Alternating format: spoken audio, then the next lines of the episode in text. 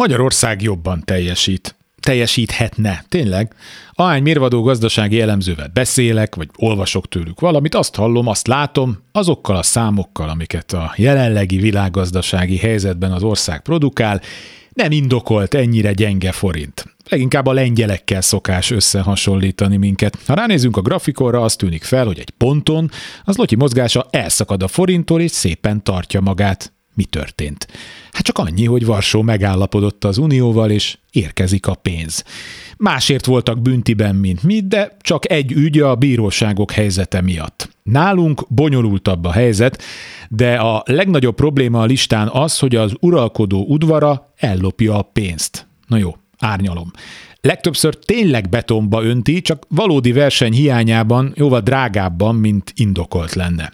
A különbözetből lehet tankolni a repülőt, a hajót, meg beugrani a nagy bőgőbe. Mindez azért is nagyon kellemetlen, mert a gyenge forint azt is jelenti, hogy importáljuk az inflációt, minden, amit euróba hozunk be, az emiatt is többe kerül. Tehát miközben jól megvédenek minket, valójában a viselkedésükkel, már-már hagyománytiszteletből elkövetett lopásaikkal további összegeket vesznek ki a zsebünkből. Láthatóan arra számít Orbán, hogy még egy darabig nem lesz megegyezés, tehát viharos tempóban növeli a megszorítást megszorítást, nem a spórolást és a takarékoskodást, ahogy azt kommunikálják, és amit még a kormány független sajtó is simán átvesz. Ebben mondjuk utolérhetetlen a rendszer, ellentétben az egykori szocialista liberális kormányzatokkal úgy tudják átnyomni a lassan bokros csomag méretű megszorítást, hogy az ország nagy része még hálás is érte.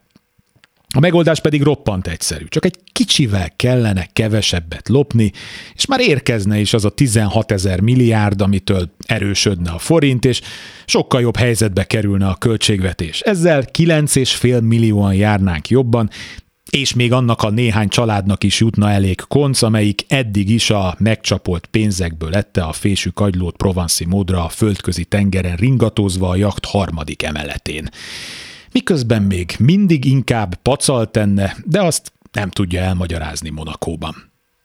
Kárpát Iván vagyok, ez az Esti Gyors, a hírek után kezdünk.